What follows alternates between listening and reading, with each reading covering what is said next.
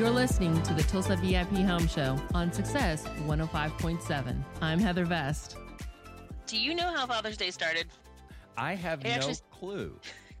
Well, it started in 1910. It's actually fairly new, back in Spokane, Washington, and they had just had started Mother's Day the year before, and a daughter had heard about it, and um, well, actually, it was a family member had heard about it, and she thought that the single dad of six kids should be, you know, celebrated for, you know, raising his kids. Does that sound familiar at all?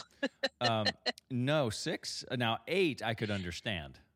Oh, okay. Because you know uh, that's that's no, nothing. I actually, um, on a some somewhat related topic, I had heard the study recently saying that um, they interviewed parents of kids from you know you know one to like you know plus like to ten plus whatever, and they asked all these family members that have like ten plus kids or whatever, and they said, "What's the hardest number?" And they said the hardest number was three.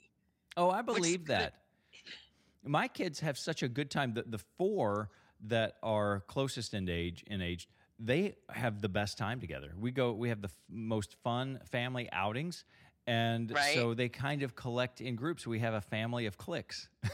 Yes, I imagine because the two, you know, two and two, they keep themselves busy and they do Yeah. the little thing, and um, which then totally negates the idea of us having another one. Because my husband's like, two right now is crazy for us, and like three would just be, especially after hearing that statistic. But back to the Father's Day thing, I just thought that was crazy because it was how it started, and that it's still fairly new. I thought I didn't realize it was. I mean, to me, less than hundred years is kind of like that's kind of a new tradition. It's not like So- Santa Claus. Yes, Father's Day is newer than St. Nick. And Tulsa has some great activities going on.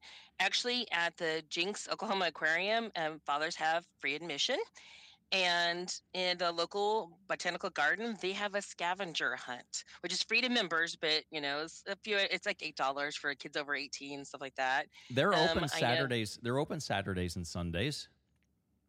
Yes, and actually, they're. Uh, and then also the aquarium's also open late on Tuesdays, which is my favorite day to go.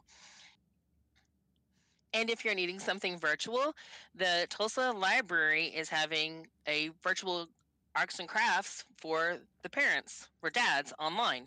I love celebrating dads. Thank you so much for making something of Father's Day. I do too. I love dads too. Thank you, dads, for all your hard work. Well, around the corner, we have Monster Tree Service telling us how to keep our trees healthy, and Brenda Alfara giving us some sage financial advice just ahead on the Tulsa VIP Home Show. You're listening to the Tulsa VIP Home Show on Success 105.7.